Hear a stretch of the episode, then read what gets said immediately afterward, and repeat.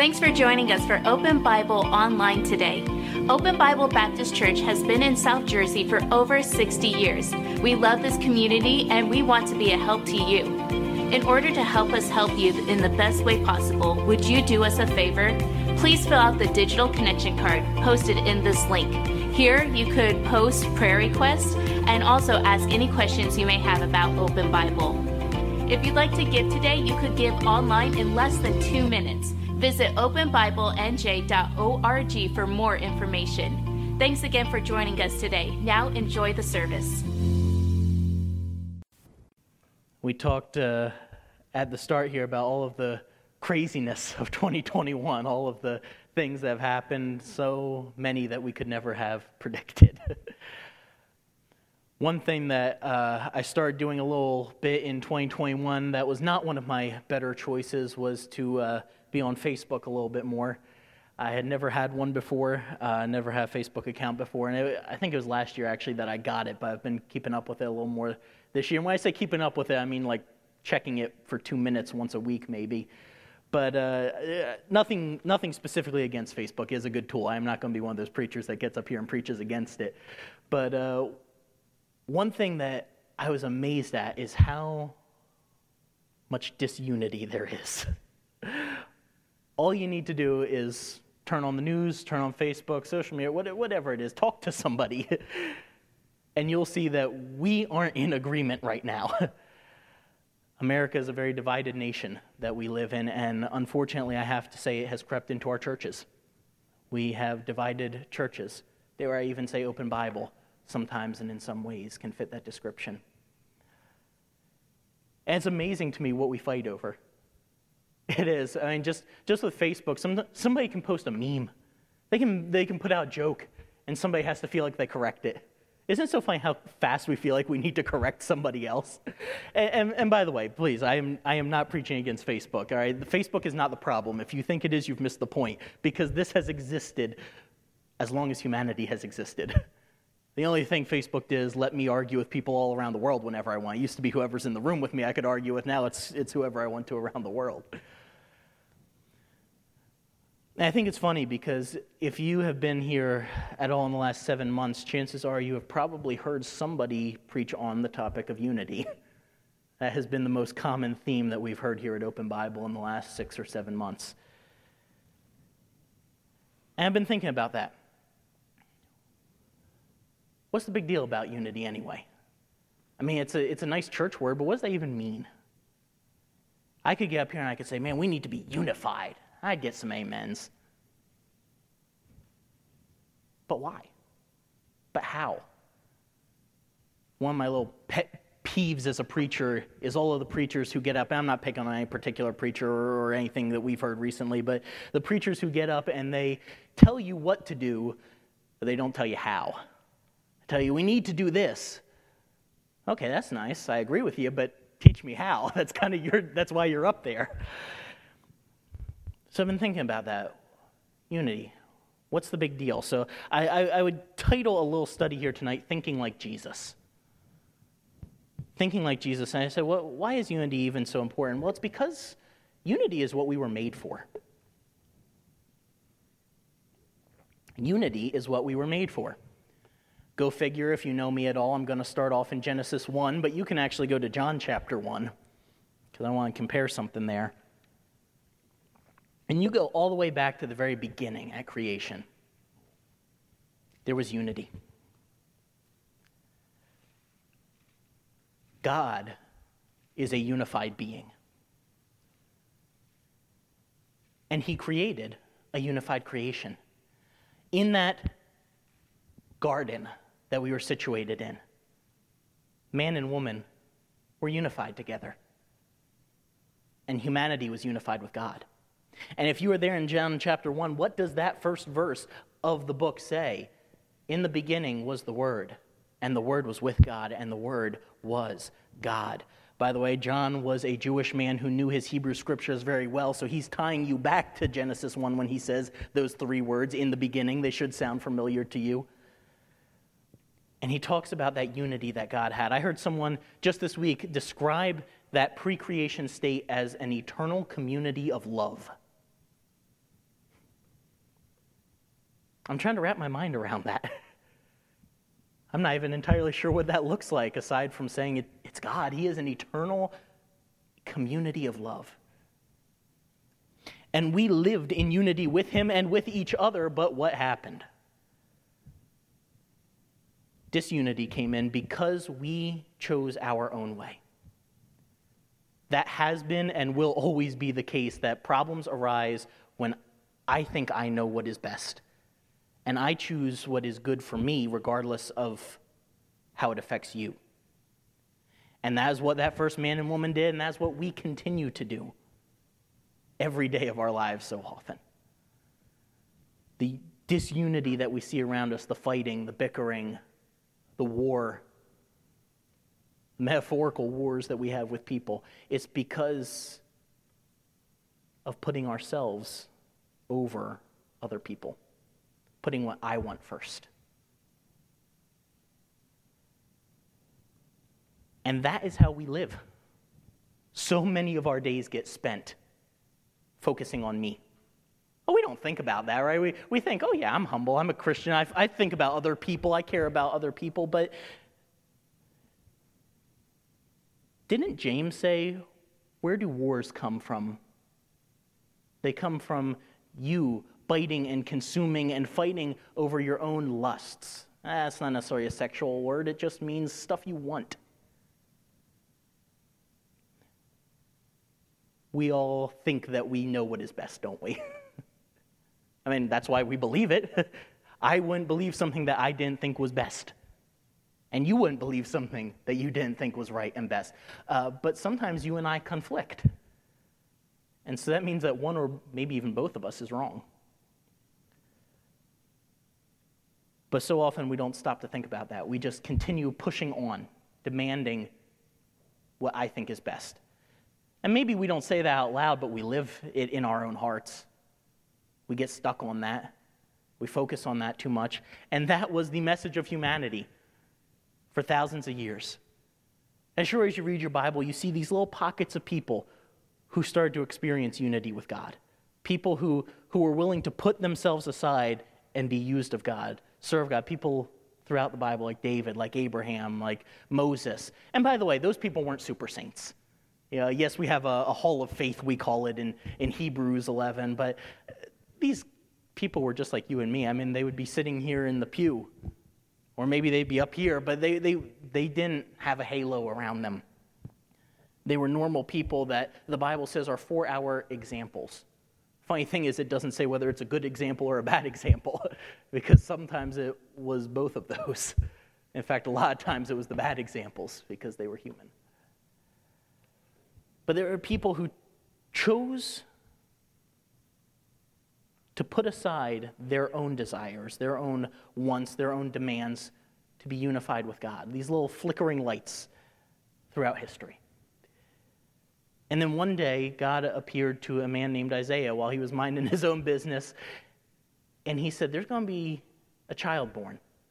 And his name is going to be Immanuel. That's a good Hebrew word.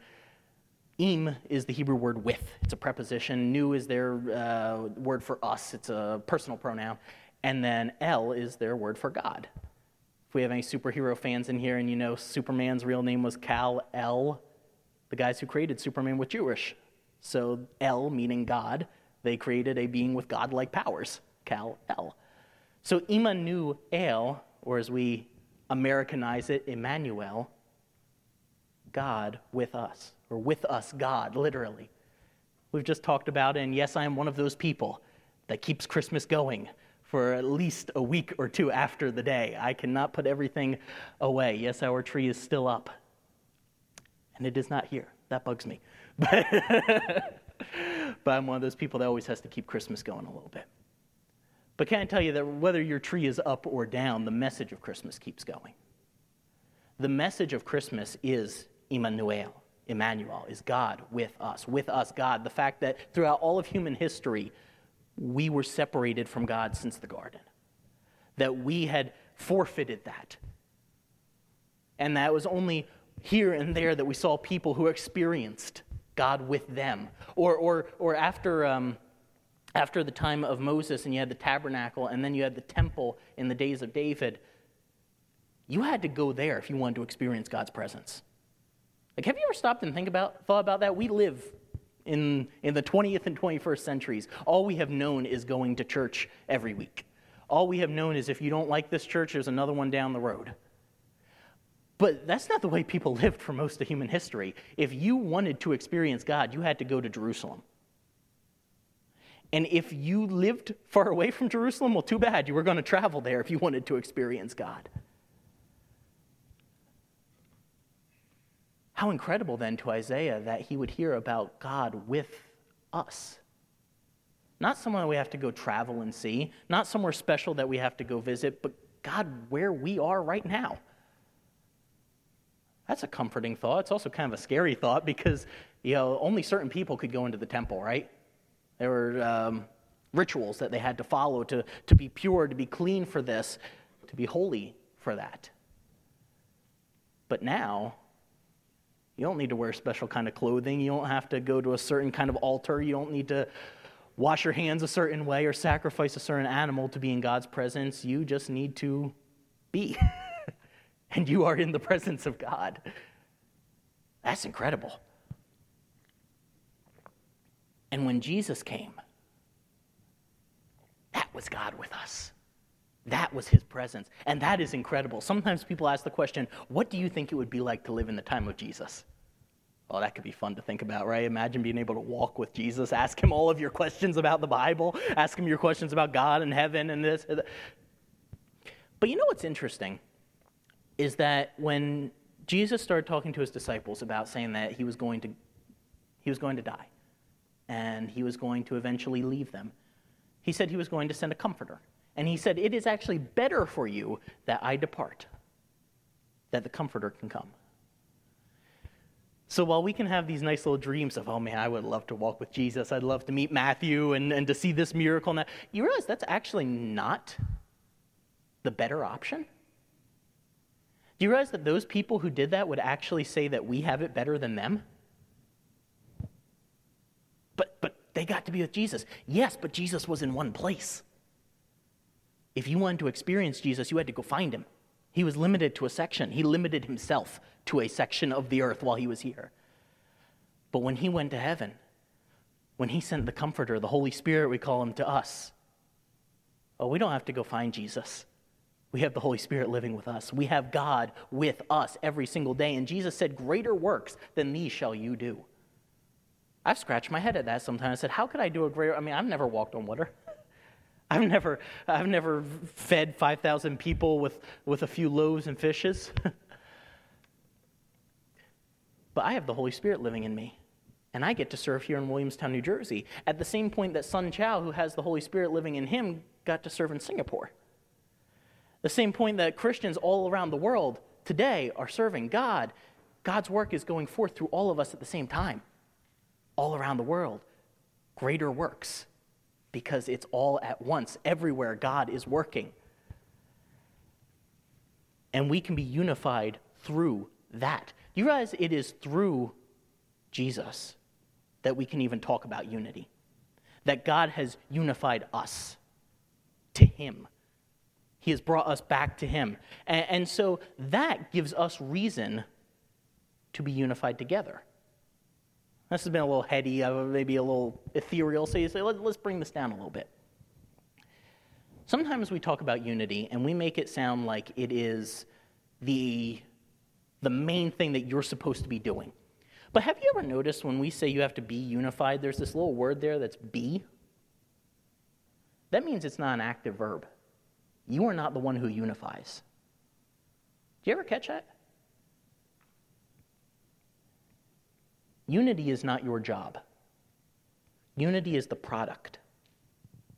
Unity isn't something you do, it's the result of something you do.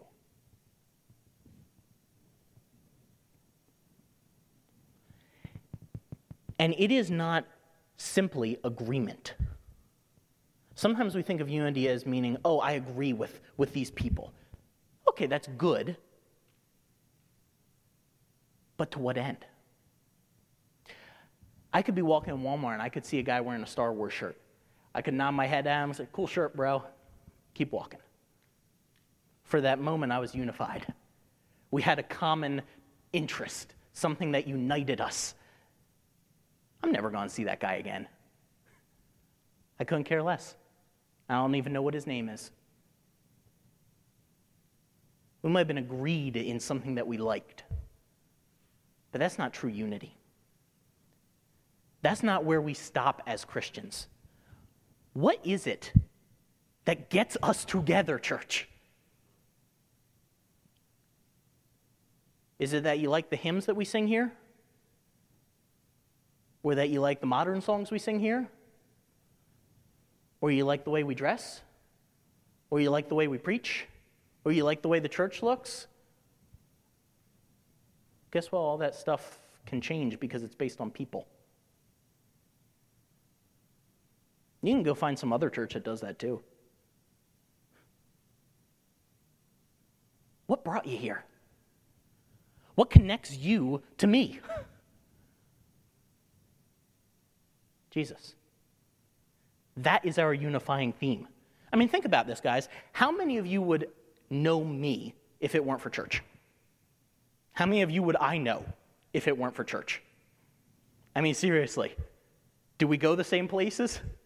Do we play the same sports? Do we watch the same movies? Do we like seriously? Where would most of us ever connect? Some of us have not a lot in common, right? We go barely anything. But we have Jesus. And if it is Jesus that connected us in the first place, church, listen to me, it is Jesus that needs to keep us connected for every day after that. See, you can get united around, oh, I like these Christians who listen to this type of music. I like these Christians who use this version of the Bible. I like these Christians who are vaccinated. You know what? I like these Christians who aren't vaccinated. I like these Christians who wear a mask. I like these Christians who don't wear a mask. If that's what unifies you, you've missed the point. Because those things change. What unifies us is Jesus, and he never changes. Please take a minute and turn in your Bibles to Philippians chapter 2. In Philippians chapter 2, Paul is writing to the churches in Philippi. And he is in prison. And he has a message to them of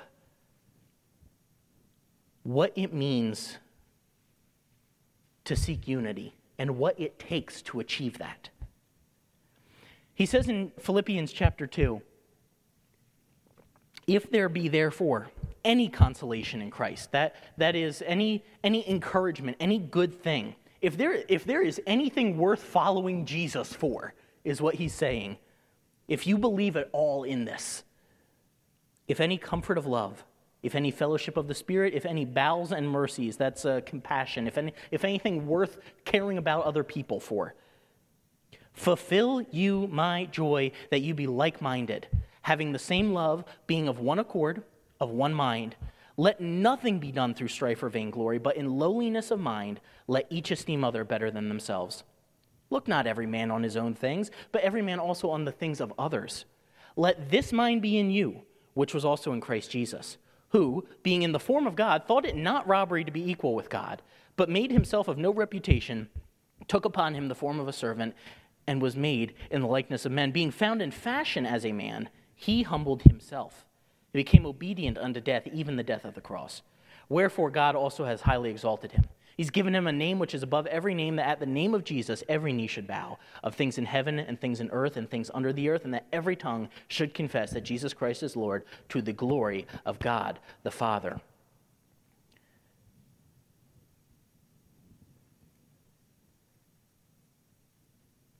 You say, how in the world am I supposed to seek this unity? If that isn't the action, if that's the product, what am I supposed to do? You're supposed to follow Jesus' example. In a lot of ways, Adam was a representative of the bad things about us. We make bad choices just like he did. We choose our own way over God's way far too often. I mean, his name means human, right? So I think he's supposed to be a representative for us. But interestingly enough, there's a title for Jesus that we don't use very often, but it's the second Adam, or sometimes it's called the last Adam, because he is the perfect human. He's 100% God, 100% man. He did everything that the first Adam was supposed to do, but he did it right. I think the key to this passage is in verse 6 and 7. It's really funky old English, so let's make this a little more understandable. Looking at verse 6, Jesus, who was in the form of God, he was himself very God. He didn't try to grasp at more. He was content where he was. You say, well, what are you talking about? Why is that important? Because that's the exact opposite of what Adam did. If you think back to Genesis in the garden, God gave Adam and Eve everything they could have ever wanted. And yet they took more. They wanted more. Or you could even say they wanted what was good, but too soon. You know, I think they were going to eat of that tree of the knowledge of good and evil eventually. You can argue on that. I think they were supposed to get to that point eventually, but God said not yet. And so they rushed his timing. Good things never happen when you rush God's timing. They tried to grasp for more than they were. The serpent said to them, "You will be like God." Or you could even say gods. It's the Hebrew word Elohim. It's plural, it means gods. You'll be like a supernatural being. You'll be like something more than what you are. Well, the funny thing is, Genesis, God said he already created them in his image. God himself created them in the image of God. They couldn't have more than what they already were, but they grasped for it. Jesus didn't do that. In fact, with his power, with his authority, with his position, he humbled himself. And he became less.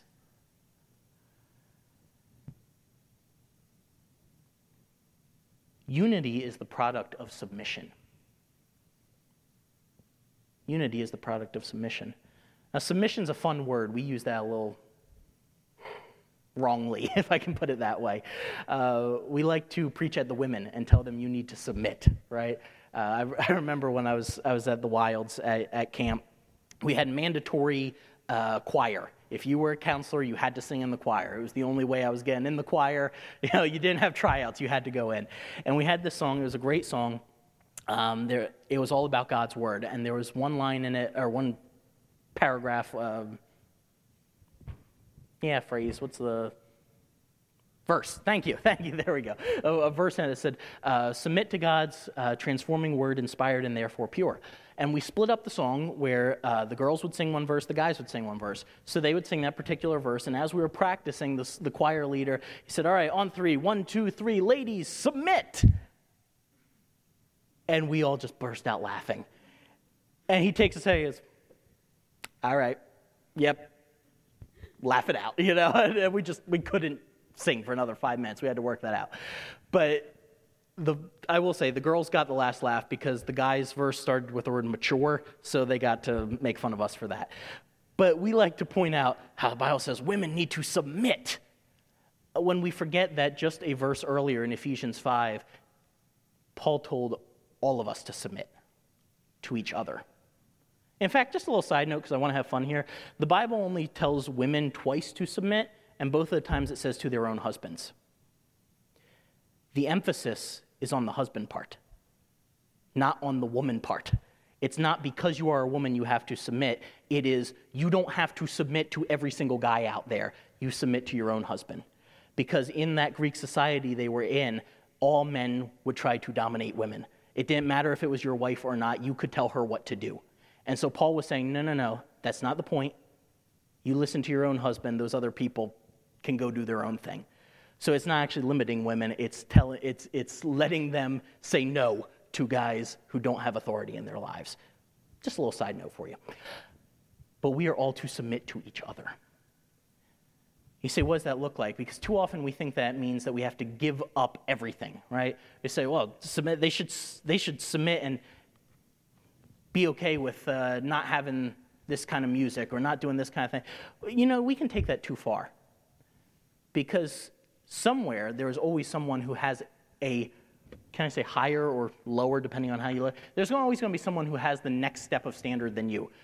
You say, oh, they should just submit and be okay with just the hymns here. Well, there are some people who won't even sing hymns because they think that that's wrong. There are some people who won't even use a piano in church because they think the instruments are wrong. Now, I think that's a hard position to defend, but you know, how far do you go with this? All right, you know, you should submit and have your skirt only go to your knee. Well, there are women who think it should only go to the ankle. How far do we want to go with this? That's not the point that you have to submit to every single person out there. It's a matter of respecting other people's wishes around you. And by the way, that goes both ways.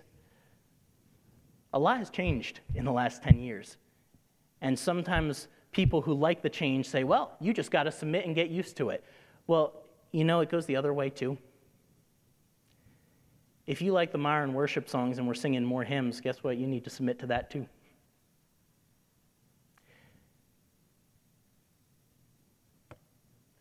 Submission is a two-way street.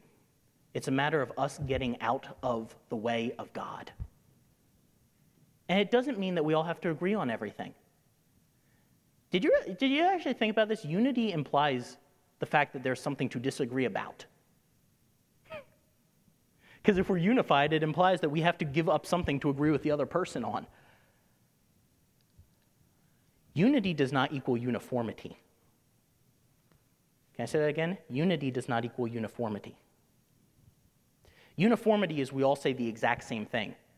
That's called a cult. You should run. Unity is that we are all agreeing in our general message. I think Rich used the illustration a few weeks ago, the piano, where he basically said uniformity is everyone playing the exact same note. Unity is playing the same chord. A chord is not the same note. It's notes that work well together. And if you're all playing the exact same note, that's clones. Okay, we don't need that.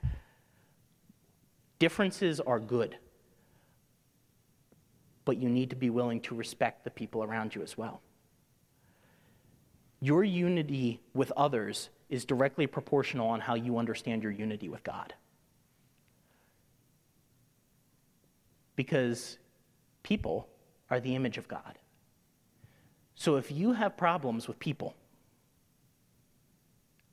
don't expect God to be okay with that, because they're his image. If you had a high schooler who was getting ready to go to college, and a college representative came to them and did an interview, and they were just nasty with that guy, cursed him out, said, I don't care what you think, get out of here. Do you think the college is going to accept them? Probably not. Well, they weren't rude to the college, were they? They were just rude to the representative. You say, well, yeah, he represents the college, like you can't do that. Then why do we sometimes think that God is going to be okay when we have animosity against other people, his representatives, his image? Don't be going to God expecting everything to be okay if you have something against another human being. You can't truly be unified with them until you understand your unity with God on the flip side. The more you can live that out, the more you can understand, the more you can live it out.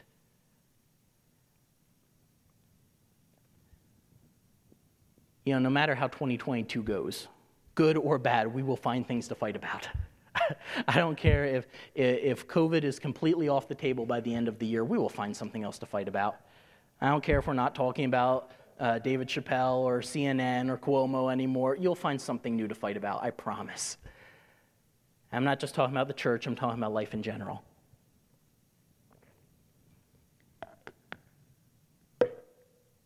But the life-changing fact is that God pursued unity with you in creation and through his son.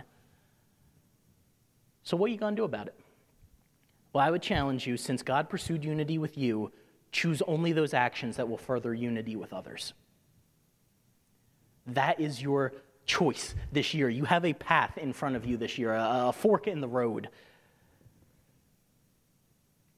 You can make the common choice of humanity, which is to choose your own way, to put your own desires, your own demands first. Because we all have them. We all have things that we think should be done. And that's not bad. But are you going to demand that? Are you going to put that first? Like Adam and Eve?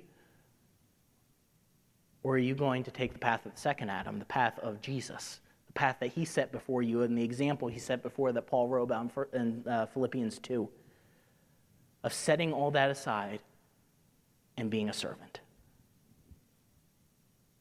Church, I don't know what is ahead for this year. I don't. But I can guarantee you there are going to be some things that you don't like and some things I don't like because we're people. But what are you going to do about it?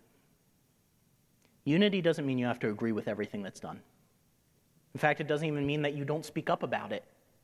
That's kind of the point of our being a church. We're not pastor-run. We're not even deacon-run. We are people.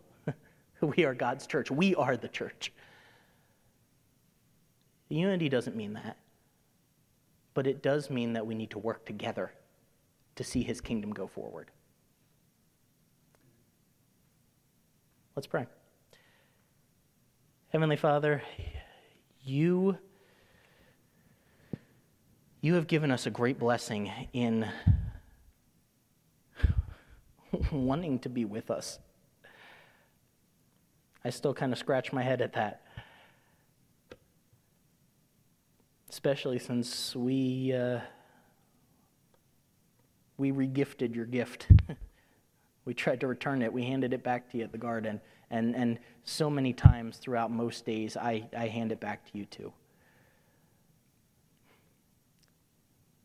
Lord, I pray for my friends here and for myself that this year and even starting today, we would make choices that set our own preferences aside and that would keep your mission, your kingdom first. Lord, I pray that you would give us the wisdom and the discernment to know when we are supposed to submit, when we are supposed to talk, when we are supposed to speak up, when we are supposed to stand, when we are supposed to follow, when we are supposed to lead. Lord, I pray for this church that you would strengthen it and that unity would be a word that would describe it in this year and in the years to come. Thank you for it, Lord. In your Son's name, amen. Thanks again for watching us online today.